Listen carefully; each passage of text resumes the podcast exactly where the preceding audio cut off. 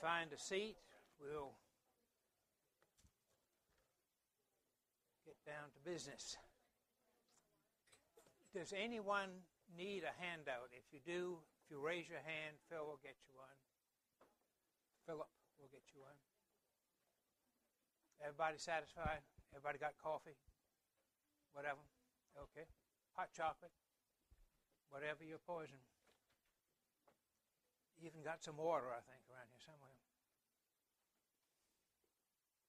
Okay. Um, we've got many visitors with us this morning, for which we're very thankful. Um, just to kind of bring everybody up to where we're at, uh, today will be our last session in First Samuel. Okay, we you know we rotate from church from uh, an overview of a book to church history to systematic theology, and, and about six rotations that we go through in six week segments. Okay, and we've been doing this now for like five or six years. Seems to work really well for us. And um, so today we are going to uh, be in 1 Samuel 3, and then next week, I don't know where we'll be, but we'll be somewhere in First Samuel. We're just going to work our way through. In, in the past, we've done more of a of a survey type situation. And I just, there's just too much in First Samuel to hit the highlights, you know. Uh, I stayed at a church for 20 years where we covered 16 chapters a week, you know. Uh, not literally, but it seemed like it. So we're just, we're just gonna, gonna take our time and we're gonna go through it. So next time, the next time the, the, um, the book study comes up, we'll just pick up where we left off which will be around uh, 1 Samuel 4 or 5 in that area. But then we'll, we'll go on from there. Next week we study, we start church history. Um, Matt is not here this morning. I don't know exactly where he left off last time. But those of you who've been in before know he is an outstanding teacher. He is just does a fabulous job with it. So um, we can look forward to that.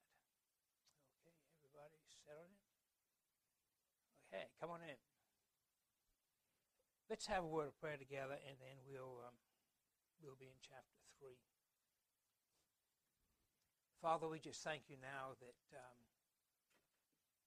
your word is living and active and sharper than any two-edged sword. And Lord, it's not just words on a page, but it's the power of God unto salvation. So, God, we ask that that your word would do its work in our lives this morning. Lord, you promise us, you say that the Spirit of God takes the word of God, changes the, uh, changes the child of God into the image of God for the glory of God. That's what we're asking you to do today. Father, we, you have given us such a glorious example in the life of, of Samuel such a glorious example of God taking a life, molding it, equipping it, and using it to his glory. So, God, we ask that you would open our understanding this morning. We ask that you would fill us with your spirit. And we ask that you would teach us and change us to be more honoring glorifying to you now. In Jesus' name we pray. Amen. Okay. Okay. 1 Samuel 3 you know, we've talked about the fact that there are a lot of transitions that we see in the book of First Samuel. And we're talk, going to talk this morning about the, the tra- more about the transformation from the leadership of Eli into the leadership of, of Samuel. Um, when we get to chapter 3, verse 1, it says, Now the boy Samuel was ministering to the Lord before Eli, and the word from the Lord and word from the Lord was rare in those days. Visions were infrequent. So this was a time of, of real challenge. It was a time of, of darkness.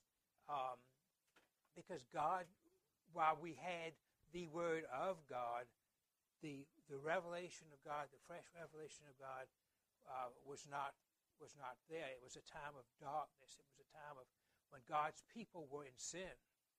And uh, we're going to see that more this morning in the life of, uh, of uh, Eli and, and, his sons.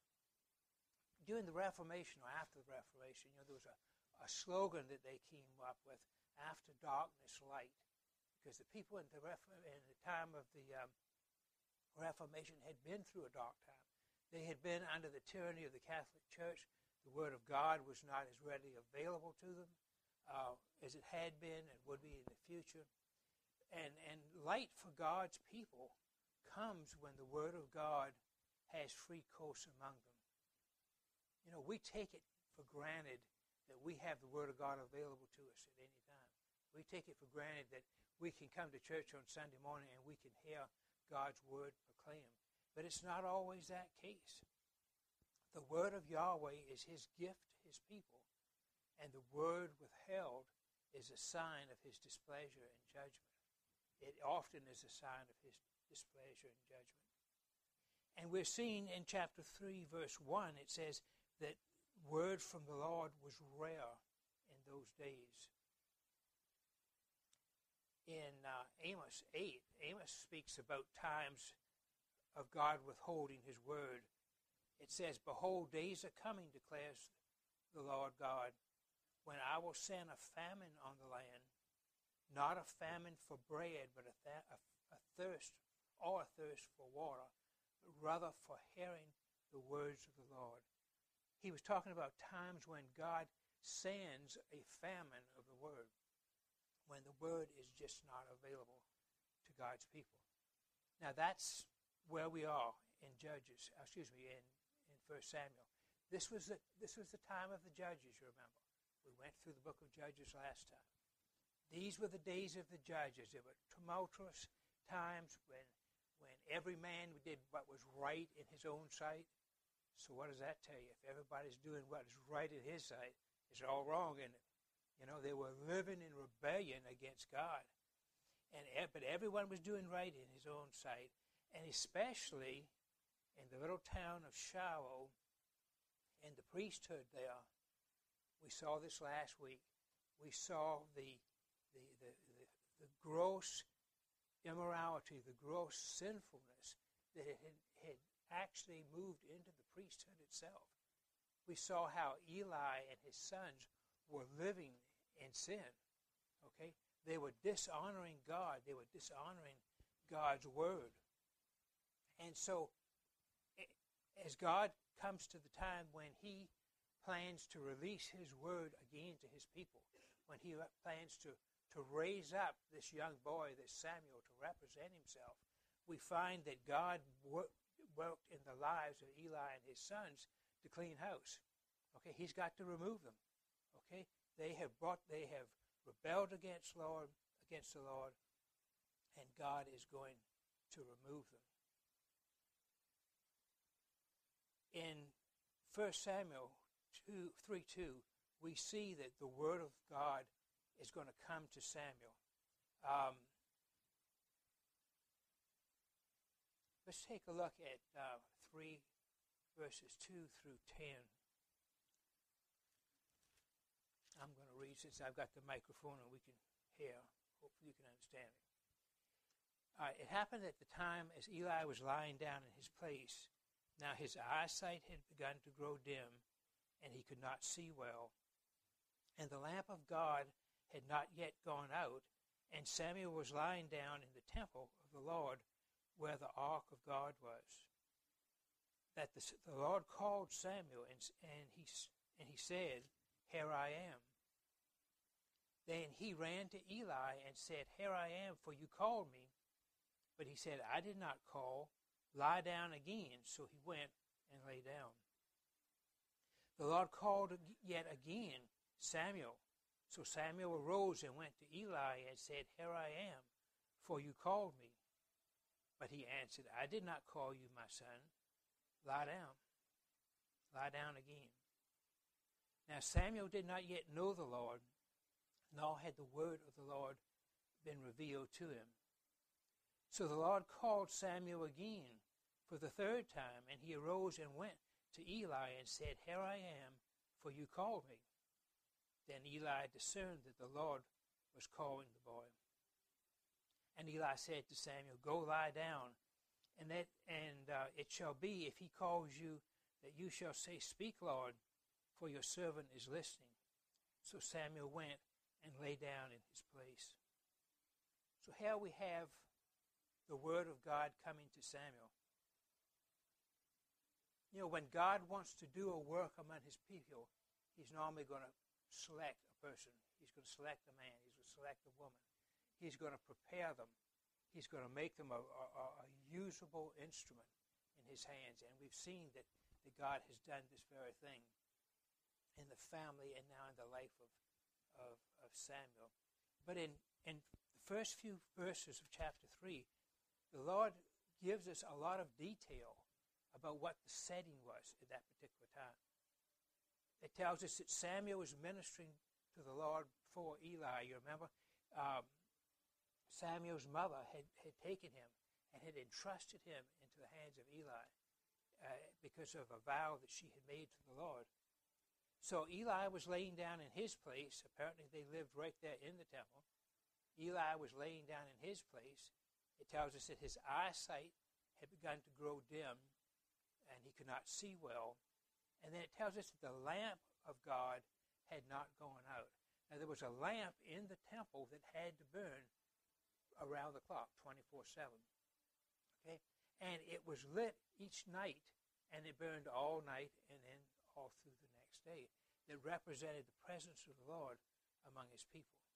Here again, the light representing the Lord.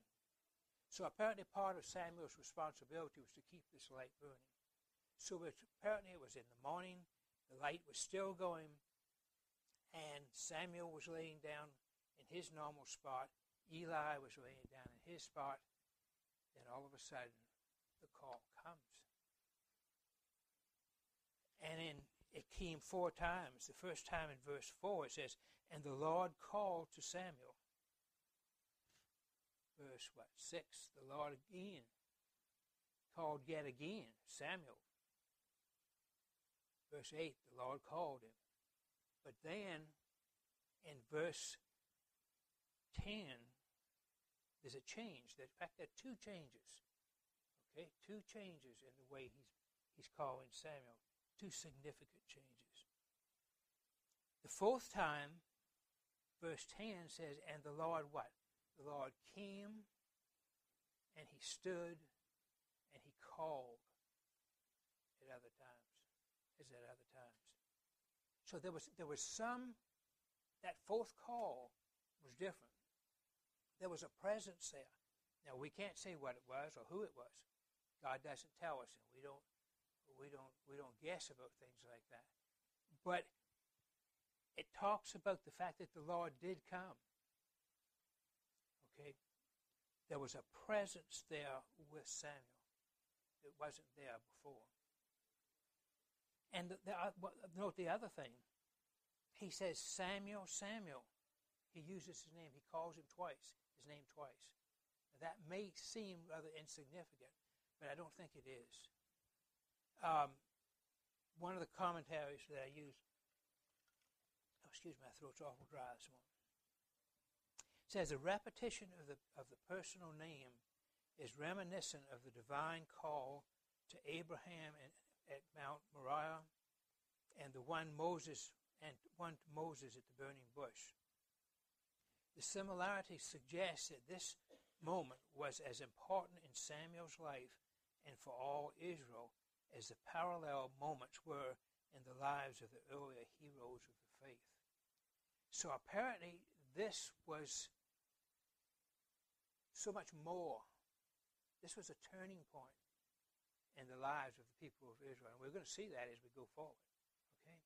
This was God placing his hand on this servant that he had that he had ordained, that he had called. But what's what's Samuel's response? When when he hears the Lord call, who does he think it is? Thinks it's Eli, right? So Eli's the only other person in the room. So he gets up, he goes to Eli. You called, here I am. I didn't call you, go way back down. Well, it took Eli three times before he realized that maybe there's something going on here we need to be open to. So he tells Samuel, he says, Go and lay down. And if he calls you again, you're to say, Speak, for your servant listens. Now, chapter 3, verse 7 tells us maybe why Samuel didn't know that it was the Lord calling. It says, Now Samuel did not yet know the Lord, nor had the word of the Lord been revealed to him. One of the reasons Samuel didn't realize that it was the Lord was because he didn't know him.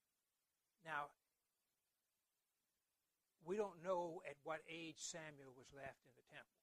Most people think around, because of the, the scripture talking about uh, him being weaned before he left. He was probably somewhere in the neighborhood three or four years old. We don't know. Josephus, and again, I'm just reading out of a commentary, but Josephus says that according to history, that that Samuel was probably about nine years old when this event happened. Now, we don't know. That's uh, maybe he knows something I don't. Well, obviously knows more than I know. But apparently he had been there for a while. Is the point I'm making. Okay? He had been there in the temple with the holy man, you know, Eli and his sons, for maybe as much as six years or more.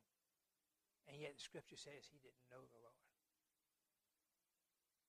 He was involved in the religion, no doubt, and the sacrifices and the offerings and all this kind of stuff. But he still, at this point, did not know the Lord. Read something really interesting this week. James Montgomery Boice talking about what it is to know God, talking about the difference in an awareness of God and actually knowing Him. Thought this was really neat. He says, knowing God is entering into a knowledge, is entering into a knowledge of our deep spiritual need and of God's provision for that need, and then coming to trust and reverence Him. What he's saying is you can't really know God until you know your need, our spiritual need, in light of who God is and His provision for that I thought that was really neat. You know, we cannot know God personally until that, there is that relationship, until God reveals our need and His provision for that need. And once we see that, we really come to know the Lord. But anyway, they um, Eli told him, says, um, he says, just say, Speak, Lord, for your, for your servant is listening. Now, how, sidetrack for just a minute, how do we get to know what does it take in the life of, a, of an individual to really come to know the Lord? Several points on top of page 11 there. First off, there has to be a, the call from God. Now, we're not going to go into this in any real depth. We've done this before. I think what we're going to see is God calling this little boy, God bringing this little boy, Samuel, to himself. So I want us to kind of understand what's involved here. First off, for a man to be saved, God must take the initiative to seek and to save. No one in spiritual darkness will seek the Lord on his own initiative. Here's this little boy, maybe as much as six years, maybe more, who's been in the temple. He's seen all the religion, all that the temple has to offer, but he still doesn't know the Lord. One of the reasons God has not called him to himself yet. God has not taken the initiative to reveal himself. And we're going to see that God's going to do that. Secondly, God must bring uh, the light to the lost man. He must bring the truth. He must bring the gospel. Okay? He must give us His Spirit so that we can interpret. The Spirit can interpret the gospel to us, and we can apply it to ourselves. God must make Himself known to the spiritually blind. And here again, it's not just knowledge about God, but to come to know Him in light of who we are and what our. God must pursue the sinner, and then God must extend the irresistible call for man to come to him. From God's perspective, from God's part, this is basically what it takes. There's a lot more involved, there's more detail, but this is what we're going to see. God taking the initiative with this boy, God bringing the truth to Samuel, God making himself known, God pursuing him over and over, coming to him, calling him to himself. And then we're going to see that God's going to God's going to extend this, this irresistible call. And, and Samuel's going to be ready for it. Samuel is going to respond to it. So let's go back to the scripture, chapter 3, verse 4 and 5. And we're going to see the divine call, God's call on Samuel. Some of these things we'll be repeating the verses, but it'll do us all good. Keep us up to date. All right, uh, verse 3 says that the Lord called, verse 4, excuse me, the Lord called Samuel, and he said, Here I am. Here am I. So they they sent. Well, sorry, turn two pages at once. Here I am. Then he ran to Eli and said, Here I am, for you called. But he said, I did not call you. Lie down. So he went and laid down. Here again, what we want to see is the fact that, that God initiated the call. God is the source of that call. Okay? There was nothing that Samuel did. There was it was solely the fact that it, in, God, in God's timing, this little boy was to be was to come to himself. You know, one definition I love of of the, the call, God's calling us, is the activation in time of God's of the activation in time of God's election in eternity past. You know, in eternity past, God elected Samuel. God knew Samuel. God determined that Samuel would be saved, that, that he would use him. But for those years that led up to this call, Samuel was oblivious to what was going on. Samuel knew, didn't know. It's like with us in our salvation. I was 33 for I was saved. You know, I didn't know what was going on. I thought it did, but it didn't. But at, at a point in time, known only to God, He activates that call.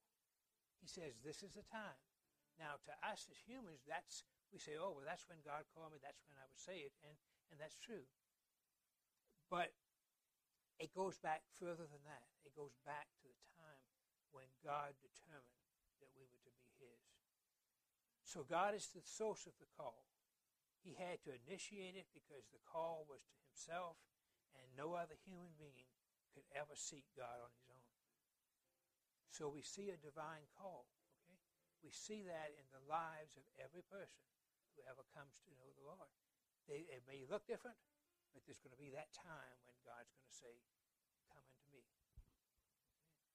It was a definite call.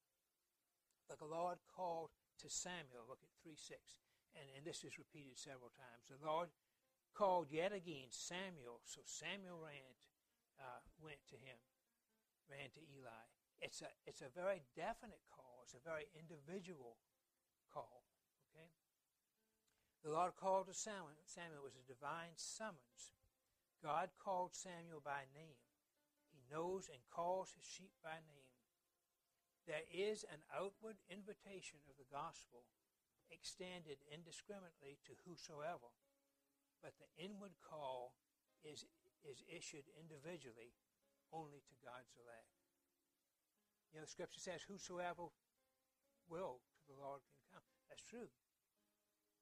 But who's willing? The ones who are God's children, the elect. Okay? But it's a definite call. God doesn't say, well, I need 150 new ones today, so come on. It was the fact that he knew you before the foundation of the world. He knew your face. He knew the color. Well, some of you ladies may have changed it on him, but um, he knew the color of your hair. You know, he he knew. That word "know" is not just He knows what decision you're going to make. That word know is a very intimate relationship. It's the, it's the one that, that the scripture says that, that the husband knows his wife. It's, there's a, a, an extremely intimate, personal relationship there. So he issues the call. It's a divine call. It's a, it's a, it's a definite call to a specific purpose. You remember the when when God called um, Lazarus out of the tomb. You know, he said, "Lazarus, come forth." You know, you've heard if you know if he hadn't used Lazarus' name, every person who'd ever died would have come forth. You know, but Lazarus come forth. Samuel come forth, and then, thirdly, it was um, a dominant. It was one that could not be uh, could not be resisted. Uh, chapter three, verse eight. So the Lord called Samuel again for the third time, and he arose and went to Eli. Here I am, for you called me. Then Eli discerned that it was Lord calling the boy. So here's the third time, and there'll be a fourth time there will be a response to those that God is is um, is calling to Himself. God is always effective obtaining the intended result. The call is a sovereign summons, a divine warrant that arrests the heart with omnipotent grace and, and making it captive to God. It cannot be resisted ultimately. Steve Lawson. You know, God's call is is divine. It's it's definite, and it's dominant. We can we can resist it for a period of time within God's will. We can fight against it if we want to, but in the end, God will have His way. God will have His elect. So we see that the, the, the, the word of God is, is moving again. The Word of God is, is, um, uh, is coming to Samuel. Okay? He is God's chosen instrument. He's the one that God must call, equip, and prepare. But then, picking up in verse 11, we see the, that the Word of God comes through Samuel. Okay? It came to Samuel to establish him as God's chosen vessel now we're going to see the Word of God moving through Samuel God's people. It's part of God's plan. Let's look at chapter 3, verse 11. Uh, that's good. There's a glare across that clock, and I can't see it, so that's good. I can just keep on and on. I've got to watch. The Lord said to Samuel, Behold, I am about to do a thing in Israel at which both ears of everyone who hears it will tingle. And that day I will carry out against Eli all that I have spoken concerning his house from beginning to end. For I have told him that I am about to judge his house forever for the iniquity which he knew because of his sons, uh, because his sons brought a curse on themselves, and he did not rebuke them. Therefore I have sworn to the house of Eli that the iniquity of Eli's house will not be atoned for by sacrifice or offering forever. So Samuel lay down until morning. Then he opened the doors of the house of the Lord. But Samuel was afraid to tell the vision to Eli. Then Eli called Samuel and said, Samuel, my son? And he said, Here I am. And he said, What is the word that he spoke to you? Please do not hide it from me. May God do so to you, and more also if you hide anything from me of all the words that he spoke to you. So Samuel told him everything and hid nothing from him, and said, It is and he said, It is the Lord. Let him do what seems good to him. So here we have the Lord speaking through Samuel you know, the um, the Lord, Samuel's confirmation as a prophet is it comes in this passage. In fact, down we're going to get to it a little bit later, Um, verse 20, it says, Samuel was confirmed as a prophet of the Lord.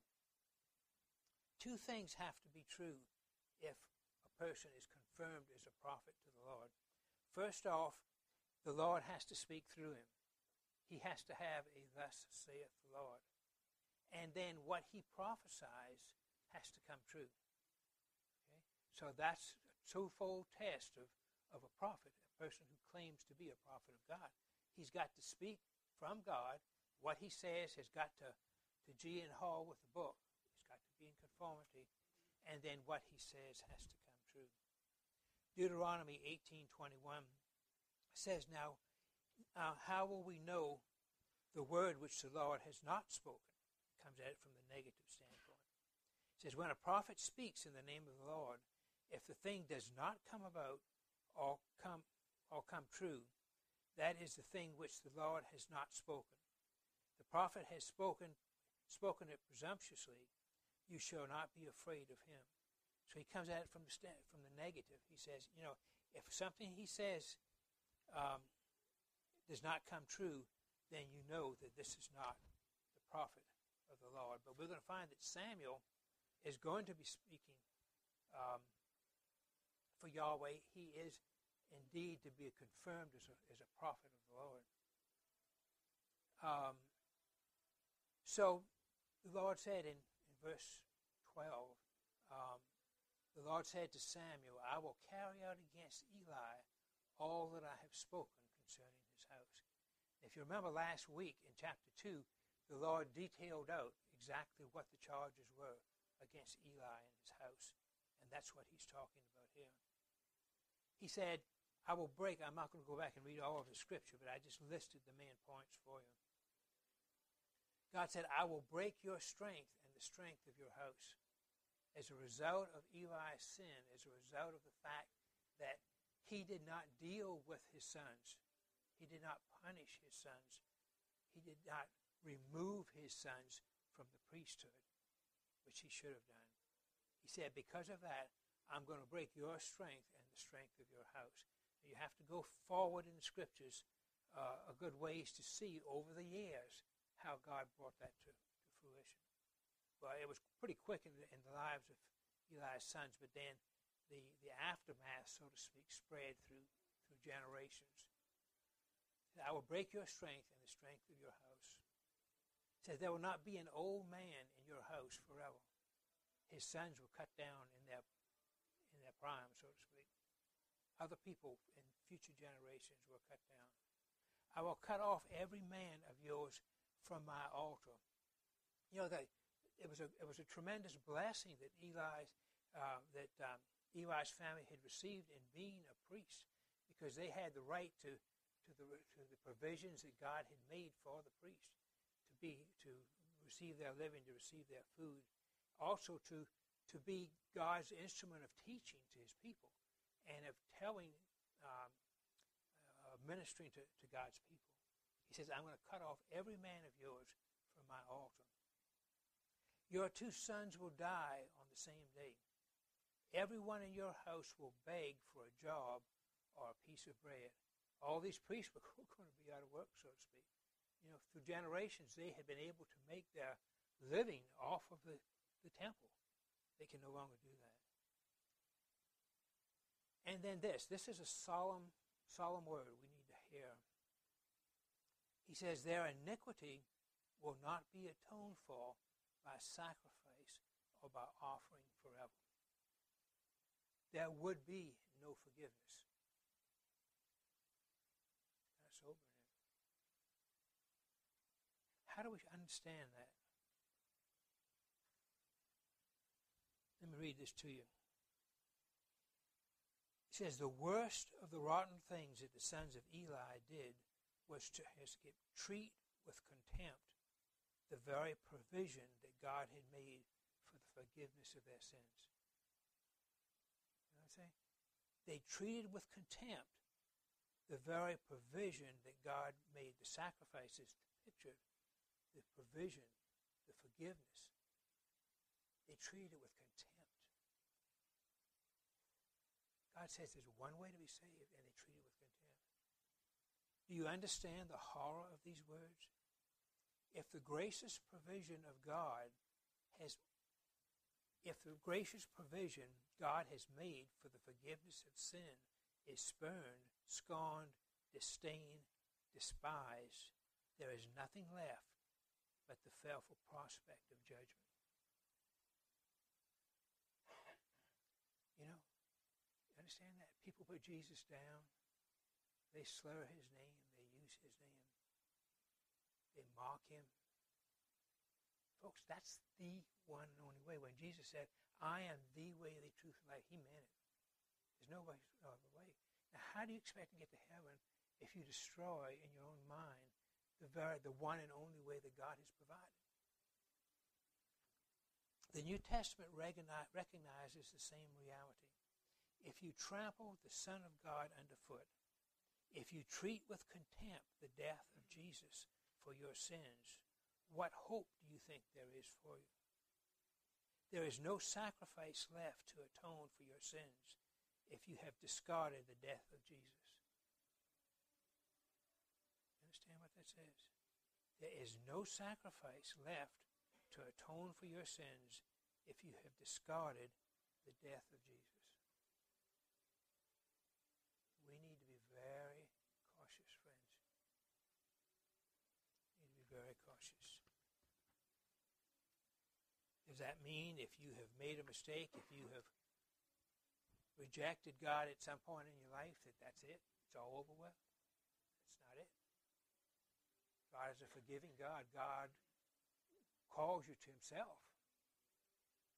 If you're willing to come, then there's forgiveness.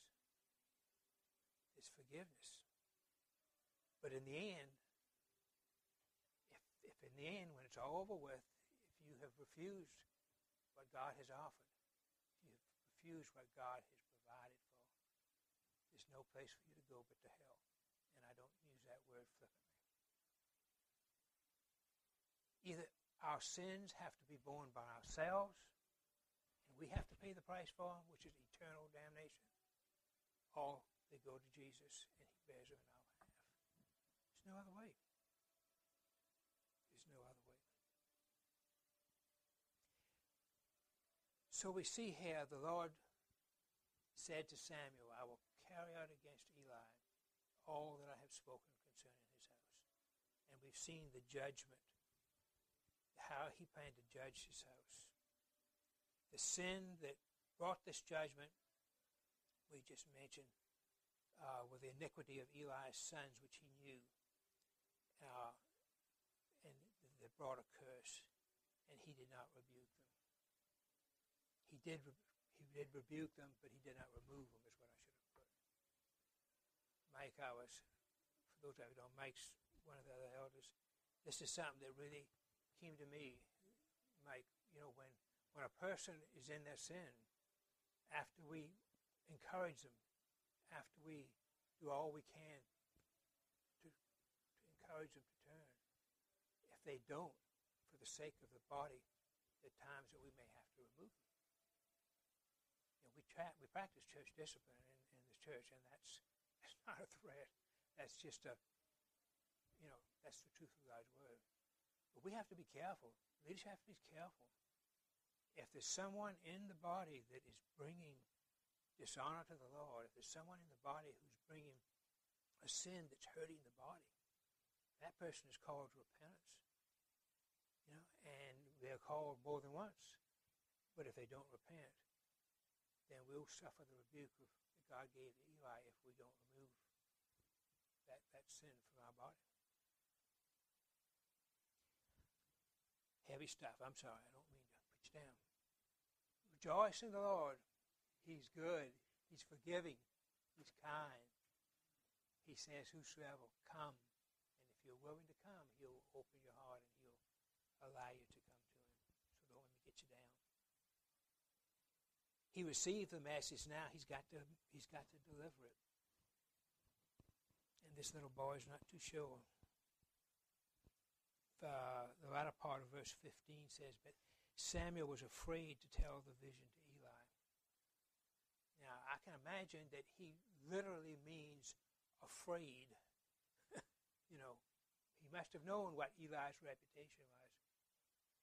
But you know, no true prophet, no true, true child of God is going to enjoy having to enjoy seeing sin and seeing another person broken or seeing another person punished. You know, we should grieve every bit as much for that person who is being punished as we do for ourselves. So, the caution of Samuel, it says that Samuel was afraid to tell the vision to Eli. The true prophet must speak the prophet's words, else why else was he entrusted with him? And yet the prophet recalls in speaking judgment. He has no pleasure in that. Apparently, there was a several commentaries brought this out that there must have been a special relationship that grew between Eli and, and Samuel. The only real indication we have is in verse 6, where he spoke of Samuel as being his son. But just you can you can kind of read, and again, we don't read into the scripture, but you can you can sense uh, a tenderness between them and and the way that they respond to one another. Um, and so Samuel, you know, I'm sure he was between a rock and a hard place, and having to confront, or at least just pass the message on. Of course, that's the, really the, um, the, the, job of the prophet, the preacher, the teacher. You know, it's not to invent the lesson; it's just to carry it. You know, what does Dan talk about? The, the, the like a, he's a waiter. His job is only to get the, the, the, the message from the from the kitchen to the table without messing it up, so to speak. You know. So Eli says, "What is the word?" And may God do to you and more if you hide anything from him. So Samuel did what Samuel should have done. He told him. Okay. If you hide it, and so Sam says Samuel, verse 18, Samuel told him everything and hid nothing from him. So what's the reception on Eli's? You know, Eli didn't try to justify. He didn't try to fight it. He just said, It is the Lord. Let him do what seems good to him. I think all the fight was out of Eli by this time. You know, I don't. I, obviously, I don't think he was he was broken for his sin, but I think he knew he was up against somebody he couldn't beat. That's the way I interpret it. No self defense, no self justification just said, It's the Lord. You know, at least he acknowledged his sin. If he wasn't broken for it, over it, at least he acknowledged it. And then, verses 19 through 4, 1e, we see Samuel confirmed as a prophet. Now Samuel grew, and the Lord was with him, and let none of his words fail. All Israel, from Dan even to Beersheba, knew that Samuel was confirmed as a prophet of the Lord. And the Lord appeared again at Shiloh because the Lord revealed himself to Samuel at Shiloh by the word of the Lord. Then, chapter 4 Thus the word of, of Samuel came to all Israel. God had his man, God had prepared him, God had his boy. It's an, it's an unbelievable thing to back off and see the ministry of Samuel from the time he started with Eli over Saul and then over David, you know, and the way God used him to lift up, even lift up and put into place kings of nations, you know. I mean, Samuel was a, he was a, he was God's man. He was a man's man. He was, he was all God wanted him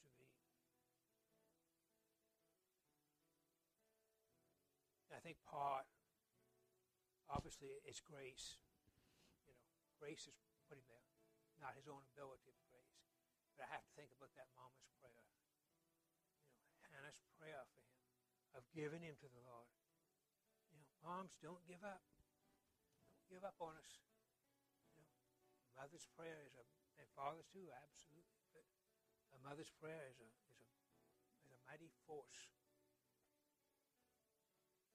Scripture says Samuel grew before the Lord. The Lord was with him. He let none of his words fall. And his word, God's word, through him spread to all Israel. He was confirmed as a prophet of the Lord. And then in chapter 7, 15, it will tell us Samuel judged Israel all of the days of his life. He was a solid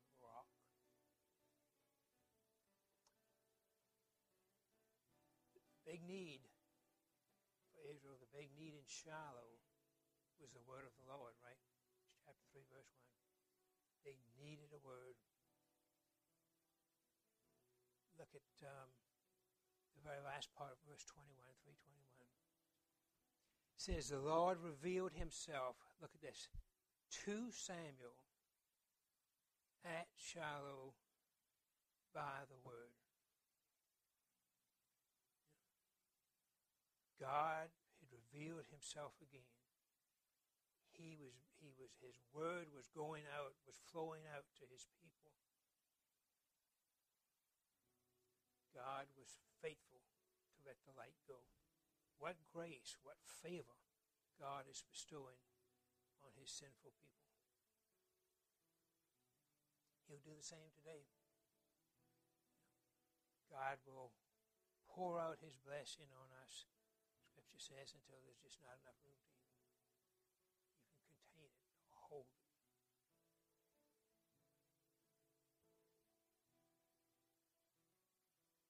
All by the grace of God. Let's have a word of prayer.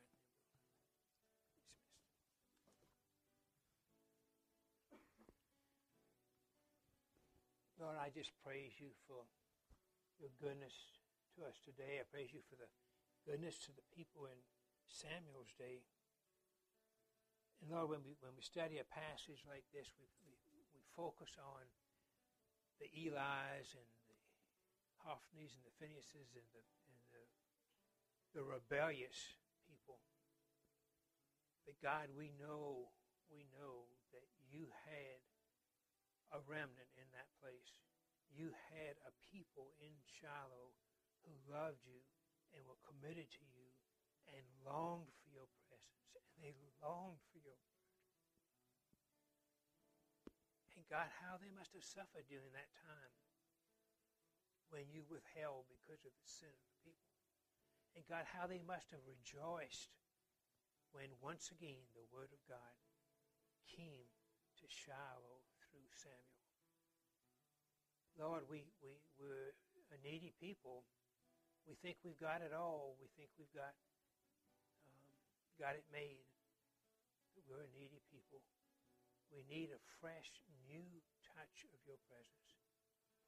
We need a fresh brokenness in our lives, God, that will allow your word to, to do the work it needs to do.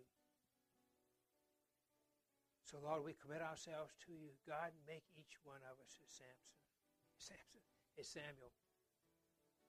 Make us strong men and women who are committed to you and willing to be your servants, willing to be molded and shaped into a vessel that, that you can use for your honor and glory. We give you the praise for it now in Jesus' name.